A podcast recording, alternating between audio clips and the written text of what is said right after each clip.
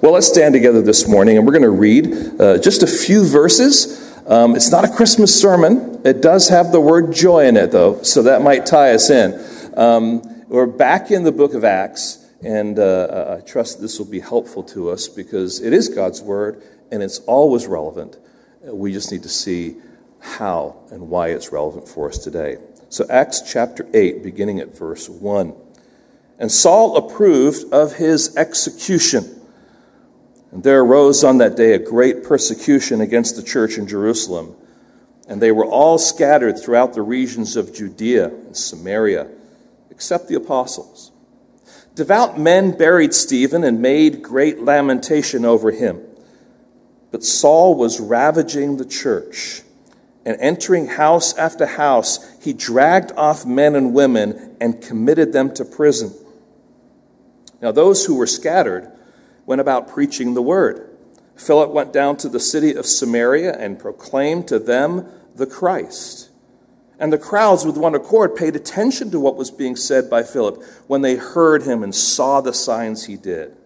For unclean spirits, crying out with a loud voice, came out of many who had them, and many who were paralyzed or lame were healed. So there was much joy in that city. Lord, we ask for your will to be done this morning in us. What we know not, Lord, would you teach us? What we have not, Lord, would you give us? What we are not, Lord, would you make us? And allow us, Lord, to give freedom to your Holy Spirit, uh, molding and shaping us, Lord, through the preaching of your word. Lord, so that all of us here today can be conformed to the image of Jesus Christ. We ask this in your precious holy name. Amen. Thank you. You may be seated. Uh, according to a Christian missions organization called Open Doors, they're engaged in research about the health of the church worldwide. They say that more than 340 million uh, Christians suffer high levels of persecution and discrimination for their faith. And then they, uh, they say of that number, 309 million suffer very high or extreme levels of persecution. That's one in eight worldwide, one in 12 in Latin America, one in six in Africa, and two out of five in Asia. So if our church were a sample of that study, let's just say we, we took 100 of us, that would be 12 out of a hundred of us would be experiencing very high or extreme levels of persecution. Raise your hands if that's you. yeah, it's not happening to us, but it is happening to the church. And we may not understand it or experience it personally, but it is happening. In a study taken from October 2020 to September 2021, the researchers found that 4,761 Christians were killed for their faith. 4,488 churches or Christian buildings were attacked. 4,277 Christians were unjustly arrested, detained, or imprisoned. And 1,710 Christians uh, were abducted for faith related reasons. So, on average, every day, 13 Christians are killed killed for their faith. 12 churches or Christian buildings are attacked. 12 Christians are unjustly arrested, detained, or imprisoned. And five Christians are abducted for faith related reasons. The top 10 countries that are antagonistic toward Christianity, based on their studies, going from 10th to the first India, Nigeria, Iran, Yemen, Eritrea, Pakistan, Libya, Somalia, Afghanistan, North Korea. I think eight out of ten of those are Islamic ruled. And there's a significant trend that took place during that time frame, October 2020, September 2021, and that is that during that season of COVID 19, COVID 19 has has become a catalyst for religious persecution, really on three levels. One, relief discrimination. We're not going to give it to the Christians, we're going to give it to these other people that are just like us. Forced conversion so that you can get the medication you need. And then justification for the increasing of surveillance and censorship because of COVID 19. Now, we're kind of experiencing some of that a little bit here. You know, you got to check in here, you got to check in there. But this is all a means by which the world now is taking advantage of the circumstances to bring about more persecution of Christians. But I have a question Is persecution an evil that we should avoid as Christians? Well, I think all of us would say, on one hand, yes. I mean, I don't think we, we want to say, okay, come on, God, bring it on. No, I don't think that's our attitude at all. I think our attitude is we just want to live our lives for the Lord. We, we want to raise our families. We want to go to work. We want to see our kids grow up. We want to see them get married and have grandchildren and, and just be well placed and serve society and serve the Lord. We just want to get on with our lives, right? That's just normal. It's natural. But also the answer to that question is no. We shouldn't avoid persecution. Why? Well, the, the, second century church father Tertullian said this the blood of the martyrs is the seed of the church. And what he was saying is that the gospel is often, not always, but often planted through the evil act of persecution. There's a Bulgarian by the name of Christoph Kulichev and he was arrested and put in prison. His crime was that he got up on a Sunday morning to preach to his congregation when the government of that country had told him he could no longer pastor that church. They're going to put in another pastor. And he went to the trial. Of course, it was a farce, but he was put in jail then for eight months for simply preaching. And during his time in prison, he made Christ known in every way he could. And when he got out, this is what he said. Both prisoners and jailers asked many questions, and it turned out that we had a more fruitful ministry there than we could have expected in church. God was better served by our presence in prison than if we had been free. My friends, you have to have a gospel oriented perspective on life to make that kind of statement. See, Jesus had prepared his disciples for the inevitability of persecution. Luke chapter 21 verses 12 and 13 say this, but before all this, they will lay their hands on you and persecute you, delivering you up in the synagogues and prisons, and you will, you will be brought before kings and governors for my name's sake. This will be your opportunity to bear witness. And the modern day church in America, so much of it is caught up with this distorted health, wealth, and prosperity gospel for those who convert to, to Christianity. It just betrays what Jesus actually says in his word. Here we have John 15, beginning at verse 18. If the world hates you, Jesus says, know that it has hated me before it hated you. If you were of the world, the world would love you as its own. But because you are not of the world, but I chose you out of the world, therefore the world hates you. Remember the word that I said to you, a servant is not greater than his master. If they persecuted me, they will also persecute you. If they kept my word, they will also keep yours. But all these things they will do to you on account of my name because they do not know him who sent me. Now, as we turn to our text, you will have noted, hopefully, that it is full of persecution. But what Luke wants us to see is this that God uses persecution to be the vehicle for gospel witness. Now, this text is a hinge text. It moves us from Jerusalem into this new territory. Remember Acts 1 8.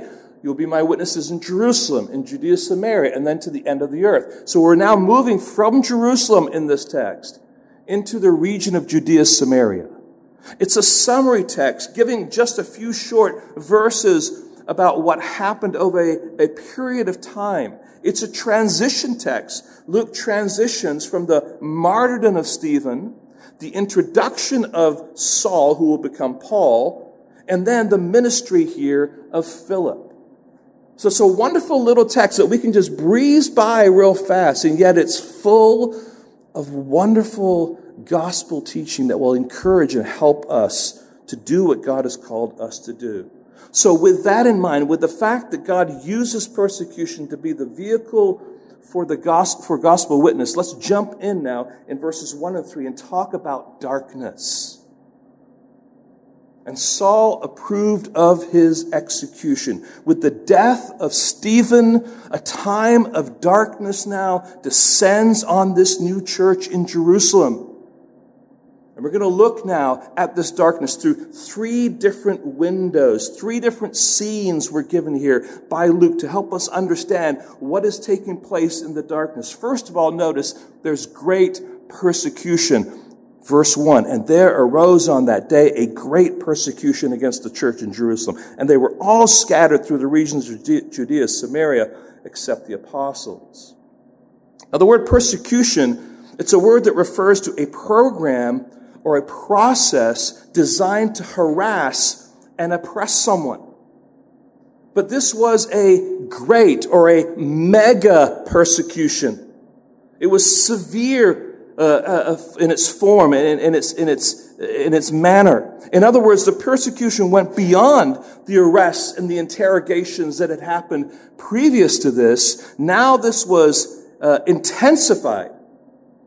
And what began with Stephen now continues over some time with the rest of the church. And this particular uh, persecution was directed not just at individuals, but the entire congregation, the ecclesia, we're told there, of believers living in Jerusalem. Luke uses the word all hyperbolically to describe how widespread the persecution was. And verse 3 suggests that the persecution went on for some time. Not all the believers left at once. They kind of trickled out, but they were, they were scattered. They were, they were, you know, pushed out of Jerusalem because of the persecution that was taking place there. And so the congregation was broken up and they all kind of went in various random directions from Jerusalem. And as they left Jerusalem in a scattered fashion, they sought refuge in the towns and the villages of the countryside of Judea and Samaria. There was a great persecution. But notice also what we find in verse 2 is that there was a great lamentation. Devout men buried Stephen and made great lamentation over him. Stephen, who was that first Christian martyr, he receives the proper burial that he is due. He's honored for his clear and bold faithfulness to the gospel. Get this. He is not blamed for the ongoing persecution. There's always going to be someone that's going to say something like, why did that Christian leader say those things? Why did he have to speak God's truth in that context? Doesn't he see how this will all affect the church? Because of his words and actions, now the whole city is against us. Families are being broken apart. Homes are being, uh, being lost. Children are being separated from their parents. And Christians are now having to live like refugees. Why don't these preachers think before they speak? There's always going to be someone who says something like that. Not in this situation. They honor the life of Stephen, the faithfulness of Stephen, in a proper burial. These are pious men, an unspecified number of pious men. They bury him and they make a great lament. And the picture there typically of someone beating their breasts as well as weeping. Now, they're doing this in a defiant manner because, according to the Jewish law at that particular time, not biblical law, but added Jewish law, you were permitted to bury someone who had been stoned, but you were not allowed to lament them. So their act is both defiant and a statement of the righteousness of this man. And culturally, this would go on for up to, you know, 30 to something, 70 days. So this was a long lament. It was a sad time. It was a time of persecution, but it was a time where the body of Christ was lamenting the loss of this man who must have been well recognized by that community.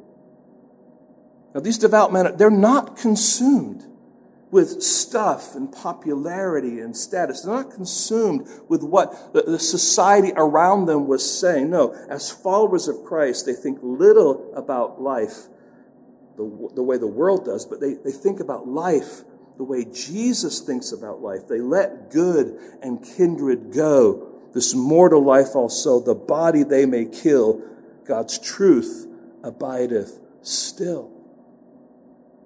So there's great persecution, great lamentation. Third, great ravaging. Look at verse 3. But Saul was ravaging the church and entering house to house, he dragged men and women and committed uh, them to prison. Saul watched Stephen die, and he agreed with his death. And now he takes personal action against the church. We find here this word ravage. It describes someone who, who damages or spoils something. And the tense of the word means this was happening. This was ongoing. This is repeated activity. So Saul is either trying to destroy or seeking to damage Christians and their witness. And then we're told how this is taking place, entering house after house, dragging off men and women, putting them in jail. This was a deliberate rooting out of the followers of Christ. There was no kind of keeping your Christianity quiet and just kind of going on with life. No, no, no. You had to acknowledge, you had to identify that you were a Christian. There was uh, he was entering house after house, questioning the inhabitants and, and rooting out their Christian allegiance. I, what comes to my mind is, is the, the, you know, the Nazis going door to door looking for Jews.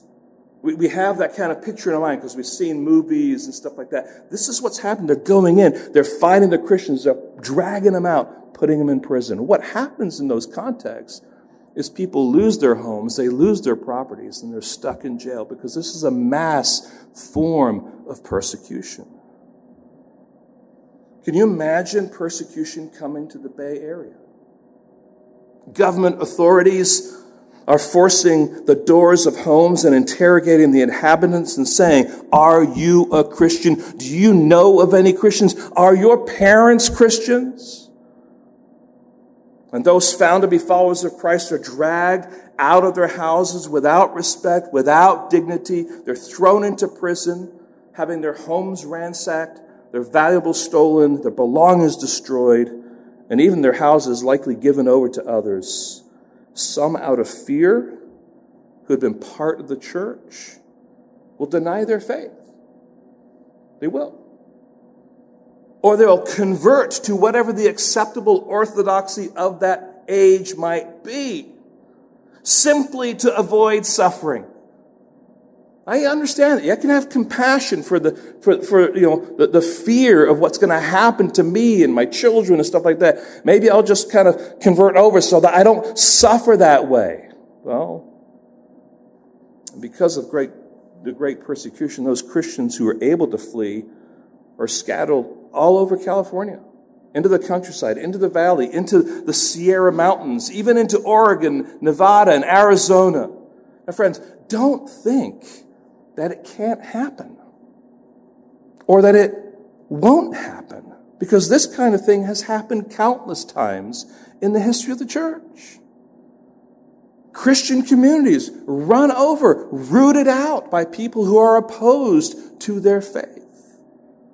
And friends, Christianity, because it stands on the unchanging gospel, will be offensive to many. And today, just an offense is considered hateful. I appreciate what John Piper says in capturing this whole idea. He says this If you cherish chastity, your life will be an attack on people's love for free sex. If you pursue self control, your life will indict excess eating. If you live simply and happily, you will show the folly of luxury. If you walk humbly with your God, you will expose the evil of pride. If you are punctual and thorough in your dealings, you will lay open the inferiority of laziness and negligence. If you speak with compassion, you will throw callousness into sharp relief. If you are earnest, you will make the flippant look flippant instead of clever. If you are spiritually minded, you will expose the worldly mindedness of those around you. Simply because you're trying to live life as a Christian with Christian principles and Christian ideologies, you will be an offense. And the world loves its darkness and seeks to put down any voices that expose the wickedness of that darkness. So, friends, there's this, there's this darkness. So, how do we go from the darkness of persecution in verses 1 through 3 to the, the, the, the joy in the city of verse 8? How do we get from persecution to joy? And friends, it's a really wonderful answer, but it's a reality because persecution's real and joy is real, but there's a way to get there, and it's a biblical way to get there. The answer to that question is light. Light comes into darkness. It's the light of the gospel. As God's children are scattered, they take the light of the gospel with them. Out of the darkness of persecution comes the light of the gospel and its proclamation that leads to great joy in the city. You see that? And there's three ingredients to the light of the gospel that we're going to find here. The ministry of the word, the attentiveness of the crowds, and the effectiveness of the signs. First of all, the ministry of the word. Luke identifies what the scattered people are doing in general, and then he is going to focus in on Philip, the deacon here, to see what he's doing in particular. First of all, we find people preaching. Verse 4. Now those who were scattered went about preaching the word. Now just think about this. You're being persecuted. You're being run out of town. You're going into different places. You're probably not thinking, okay, I'm running into town here. I'm going to start preaching the word. That's probably not what you're thinking, right? So just be mindful here. What, what's being talked about here isn't so much what I'm doing this morning.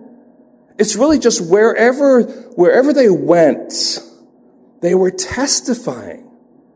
Why are you running? Well, let me tell you why we're running. We're being persecuted. Oh, why are you being persecuted? Well, because we follow Jesus Christ. Well, who's this Jesus Christ? Ah, he's the Messiah who came and he came as a little baby and he went to a cross and he died on that cross for our sins. And religious leadership, they didn't like it. And they had him crucified. But three days later, he rose from the tomb and he's, he's given us life and the Holy Spirit's been poured out. And this is what they were doing wherever they went. They took with them this gospel witness. Now, they may have been running to family or friends that lived in various places. They may have been interacting with people who were strangers. But hear this, the effect of persecution in this situation, rather than stopping the spread of Christianity, was providing a way to spread the gospel message. This is all part of God's sovereignty. This is all part of His providence. The seed of the gospel came as a result of the harshness of persecution. friends, that smacks against American Christianity, doesn't it? If I'm going to be a follower of Christ, that means I have to be comfortable. I have to have all my ducks in a row. I have to have, live a good life. I have to have a healthy bank account. No. Here we have the, you know, the example that says that's not always going to be the case. And you can't hold that up and worship that because persecution can come and it can come fast. And when it does, guess what? God is still seated on his throne and you can be sure he's at work. So light, in particular, to the ministry of the word and people preaching. But then we have Philip in particular proclaiming. We find in verse 5, Philip went down to the city of Samaria and proclaimed to them Christ, right, the Messiah. Now, the witness from Jerusalem was spilling over into Judea and into Samaria. And Philip here, we're told, goes down to the city of Samaria. It's three days' journey. It's about 37 miles or so. Thus, we have now in the book of Acts the beginning of Philip's preaching ministry, which will continue through the end of chapter 8. And of course, he was also one who was full of the Holy Spirit and wisdom, chosen to be one of these deacons. A little side here. To be a deacon doesn't mean that you don't have the ability to teach or preach God's word. All right? But that certainly is a qualification for eldership. Back to our story here, though. We have to put all of this in perspective because Jerusalem was to Samaria or maybe I put it this way Samaria was to Jerusalem what Gaza and the West Bank are today to a modern day Jew. You just don't go there. These are your enemies. If you go there, you're not welcome. Now, why is that true? Why is it that the Samaritans were not popular among the Jews? Well, there's a number of reasons. 700 years before this occasion, Samaria had been part of that united kingdom where it was ruled by David and Solomon. Those were the glory days of Israel, the 12 tribes of Israel ruling the known world. But in the eyes of the Jews, all that came crashing down as a result of the rebellion of a man by the name of Jeroboam. And he created a breakaway northern state and ultimately King Omri came and he purchased a hill, and on that hill he built a city, the hill of Samaria. He founded that city of Samaria, which had a rival temple and a rival religious system. It looked so much like Old Testament worship of Yahweh, but it wasn't. And then what you had is you had the invasion of Samaria. And those who came and took Samaria, rather than kind of sending them other places, they brought people from all around the world and deposited them in that territory. So Samaria became this, this place where all sorts of different ethnic groups were, were gathered, all sorts of different religious groups were, were present. And it became a hodgepodge, a melting pot of religious practice and superstition. This was a syncretistic religion which simply is a mix of this and that and something else. In other words, a religious and cultural potpourri. William Taylor says it well. Ethnic cleansing and religious blending left Samaria a mixed race with a mongrel religion. And you can read about that in 2 Kings 17. So when the Jews would think about Samaria, they didn't think well of them. Because in Samaria, what had began, might want to say, as a religion that was close to the Jewish religion of the Old Testament, had been overrun, twisted, and accommodated to fit the culture and religion of the various nations now who are part of that country. It may have had the form of that religion, but it didn't have its substance at all. Dare I say it, it's a reflection of the cultural and religious potpourri that we have here in the San Francisco Bay Area. A little bit of this, a little bit of that, something else. We'll just kind of throw it in the mix there, but still call it Christianity. When it's not. So it's no surprise then that these Jews were despised for being unfaithful and a mixed ancestry. They were half Jew, half Gentile, and they were treated as defecting half breeds. That's why John in his gospel just says, as an aside, they, the Jews, had no dealings with Samaritans. In summary, you might want to say it this way the Samaritans were ritually impure, racially mixed, and religiously unclean. And Philip now, this first follower of Christ, to go into this Gentile territory, he comes now to this place called Samaria that should be their enemy, that would be hardened to anything that they would bring. But he comes taking the gospel of Jesus Christ. And friends, it's worth us noting here that through persecution, our worst enemies can become our best friends. And some of them are mentioned here, right? Saul, who is ravaging the church, would eventually be the apostle Paul, who'd be the champion for the church. The Samaritans who were once in conflict with the Jews are now, as we'll see, receiving the good news of Jesus Christ with great joy.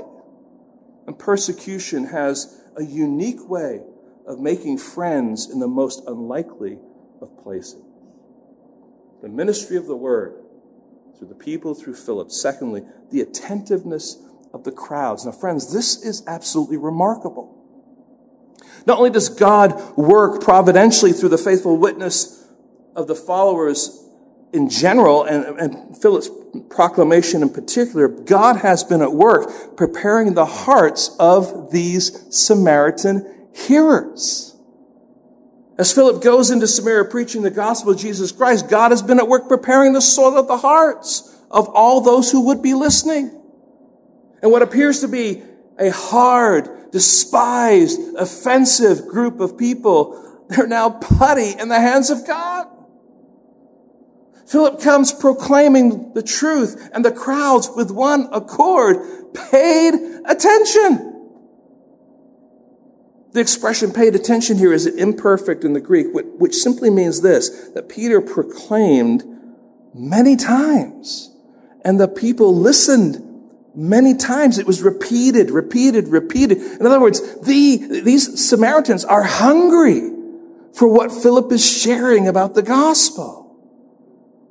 Now, these are their enemies. These are the people that have this distorted view of God. And yet God has been at work preparing them for this gospel message. Now, friends, this is God working ahead of our gospel witness, preparing the soil of the heart to receive the seed of the gospel. And friends, this is so important for all of us to remember. That person whom you think would never give the gospel of Jesus Christ the time of day may very well be prepared, be prepared by God to actually listen and hear what it is you're saying. And they, they might respond that week, they might respond that month, it might be the next year, or you may not actually see how the, the word of God is germinating in their heart. See, it's not our job to somehow germinate the seed in the heart. That's God's doing. Our job is to scatter the seed. And just the, the language that's used here isn't interesting, right? The people are scattered.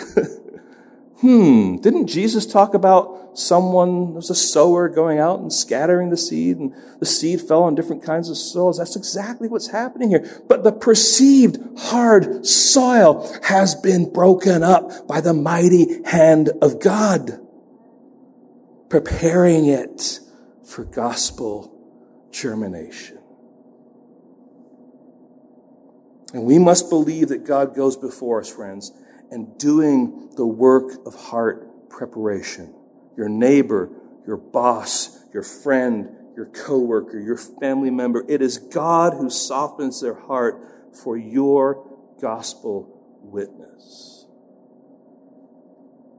It's not your job to convince someone of the gospel. I'm not saying you don't persuade, but it's God who prepares the heart to receive that gospel seed. That's encouraging, isn't it? So we see the ministry of the word, the attentiveness of the crowds, which of course God is doing, and third, the effectiveness of the signs. Now, this one might get you to scratch your head a little bit here, right? For unclean spirits crying out with a loud voice came out of many who had them, and many who were paralyzed or lame were healed. Now, the signs that, it, that accompanied the ministry of the word helped to reinforce or validate or authenticate the message that was being preached. They were not the end in and of themselves. They were there to authenticate the genuine nature of this gospel message. And Luke identifies here two such activities. Many were delivered from demon possession. They came out shrieking loudly. In other words, you couldn't miss this.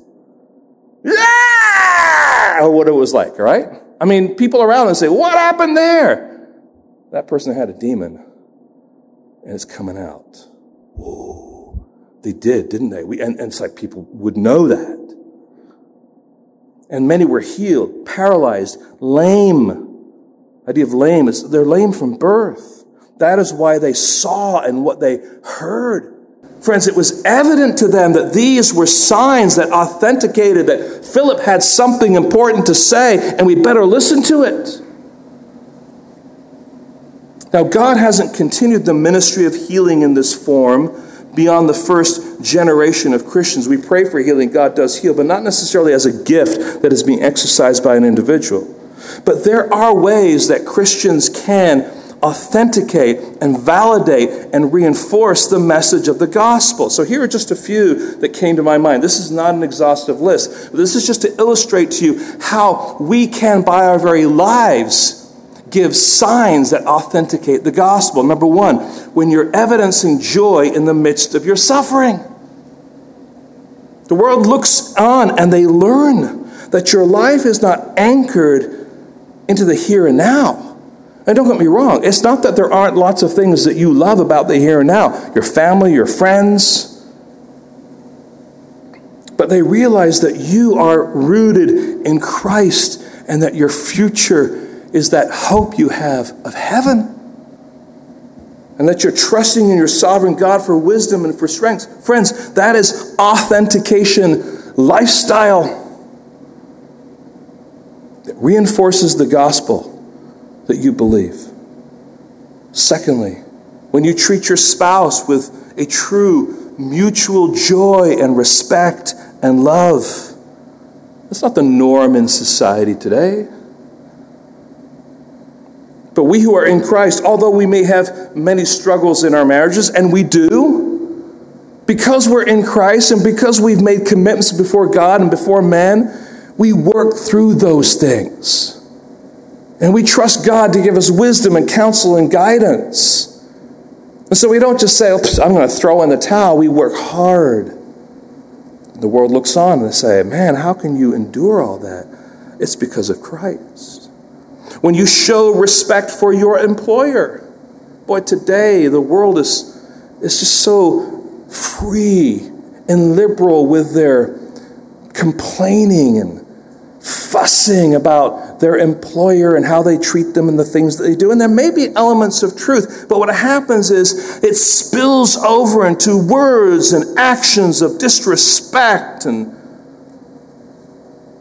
things that we as Christians should not be a part of. And as a Christian, you can show respect and you can, you can bring a concern in such a way that is considerate of that, that employer, but at the same time, bring up the issues that need to be brought up. Or how you treat the employees that are underneath you. Some might say, I don't like what those Christians teach. Some of their doctrine or ethical positions rub me wrong. But I have, if I have to work for somebody, I sure hope it's a Christian. You would hope that if you're an employer, that's what your employees are saying about you. And there may be all sorts of reasons why they wouldn't. But we hope that that would be a reflection of the fact that Christ is in you and that you want to treat them well. You want to treat them with care. You're interested in them. They're not just a, a means to an end, they're people who have lives and families and they're trying to survive here in the Bay Area. Here's the last one. When you care for your fellow Christian with the warmth of the brother or sister, coming to their aid, giving of your resources, helping them when they are in need. This is what Jesus said, right? By this, all people will know that you are my disciples if you have love for one another.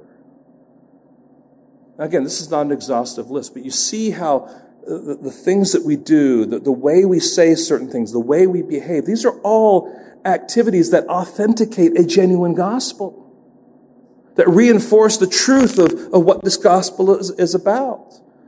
I think sometimes the world looks at Christians and they think they're, they're all a bunch of right wing Republicans who get angry because they want to homeschool their kids or something like that, right? They have no idea because they won't darken the door of a church because we talked about that last week. They don't want to be under the oppression of God. They have this totally distorted view of what Christianity is about. And God is sending you out to change that opinion, but not just to, to the opinion, but your life is an example. Say, well, okay, they might be the exception to the rule. Hopefully, you're the standard for the rule. And friends, Jesus calls us to be salt and light in a perverse and wicked generation. Here we see how the gospel witness continues to spread from Jerusalem into Judea and Samaria, and how God has already been at work preparing the hearts to receive his truth, as well as the signs that authenticate the message of that gospel. And God continues to call us to the same truths, to be his witnesses, to trust his sovereign work, to live lives that authenticate the genuineness of the gospel we proclaim. Now, just as a caveat here, though, there is nothing more destructive to a gospel witness than a life that is being lived in a completely different manner, that betrays the gospel that you say you believe in. We're called to live holy lives, yes, because we have a holy God, but God also, by living those holy lives, wants those lives to be lights that shine the beauty and the glory of the gospel and reflect his nature. So, friends, what, what bridges darkness and joy is, is light. The ministry of the word, God's sovereign work in the hearts of people that, that we don't control. We pray for it. God does it. But we also have a, a responsibility to bring authenticating behaviors and words and interaction with those people around us. God uses all that as we are his channels for gospel ministry. So let's now move in from darkness to light now to joy, because this is the result of all that. I mean, verse 8, what a, what a wonderful verse, right? So there was much joy in that city. I mean, could you imagine that God was writing about San Lorenzo, or Castro Valley, or Oakland, or the Bay Area, saying, so there was much joy in that city. I mean, just imagine that. But this is the fruit. It's the fruit of persecution. it's the fruit of gospel witness that comes as a result of that persecution. Now, the people of Samaria, having experienced and authenticating signs and wonders, are drawn to Philip's message and they now respond with joy. And it's helpful to note that it is the run of the mill follower of Christ, as well as the respected deacon Philip, who are taking the gospel to the peoples of Judea and Samaria. You get that? It says in the text earlier on, while the apostles remained in Jerusalem, the apostles stayed. And friends, we, must get out of our mind, and I don't think it's an issue here at Gateway, but it's worth at least saying here that some people have this idea that all gospel ministry and should only be done by formal church leaders. So the pastors and the elders, they are the church's evangelists. Well, no, this, this text is telling us, no, no, no, no, no. God's people all have this wonderful responsibility to be witnesses wherever they go. I don't take anything away from pastor, teachers, or elders. We're, we're all part of that. We're all part of that mix. We're all responsible to do that. And man, did they not do that here? Certainly Philip does. And friends, we're all, in a sense, run of the mill Christians that God is working his will through. Now, truth be told, we're all supposed to be evangelists. Now, you can be a good evangelist looking and anticipating opportunities to authenticate your gospel witness. You can be a passive evangelist waiting for God to make it obvious and clear so that you can give testimony to Christ. You can be a disobedient evangelist by keeping your mouth shut. But get this, you're an evangelist. Just like we say, you're a counselor, you're a, going to give some advice, right? You're going to, you're going to say something to, to help people. Well, you're an evangelist.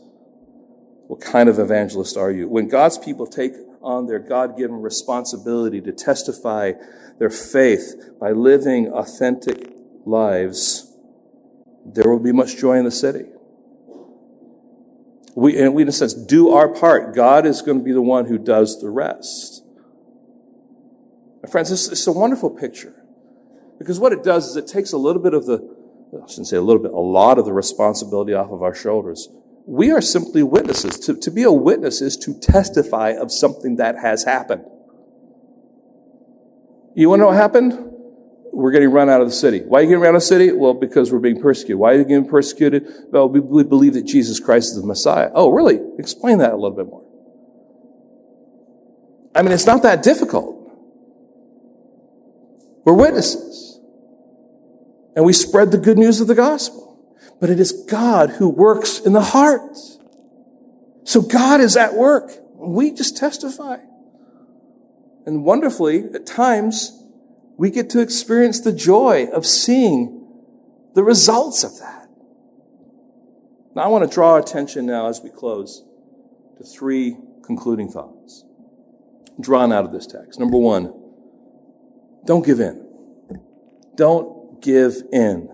You can be sure that if you are a true follower of Christ, you will face some level of persecution in your life.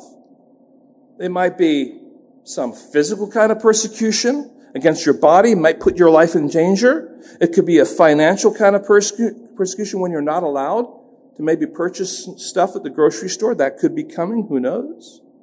It might be a religious kind of persecution where you're being mistreated simply because you hold to the basic orthodox teachings of the church. And by that, I am not talking about strange te- teachings. I'm talking about Christianity 101 kind of teachings. The deity of Christ, the Trinity, the virgin birth, the inspiration and sufficiency of the scriptures. That there are only two genders, male and female, the unique role of men and women, that the fact that we're all sinners, the gospel truth that Jesus died as your sacrifice to pay for your sins, that honesty and integrity should flow out of your life, and so on. These are all Christianity 101 issues. But too often the world around us doesn't want to be held to those truths. It mocks them as being foolish. And the world puts pressure on the Christian to abandon their foolish and ignorant faith. And I'm saying here, don't give into that.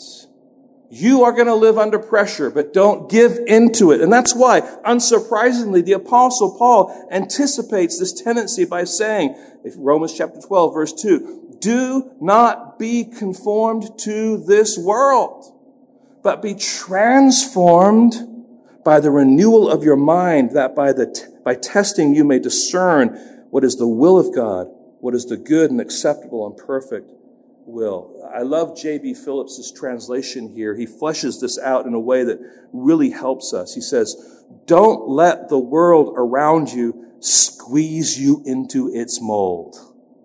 Isn't that what's happening? Well, I, this is how I'm supposed to be as a Christian. And the world say, oh, you don't want to do that because you're not going to be like, you're going to be on the wrong side of history. Squeeze, squeeze. And Christ is saying, trust me, stay true, don't give in.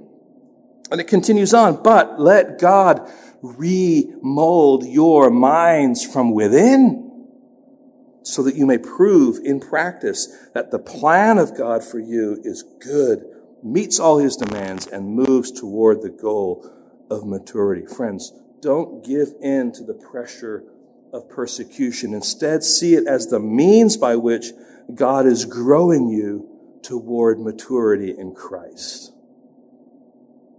We don't have to panic if we're persecuted. We say, okay, Lord, what are you trying to teach me? Secondly, don't give up.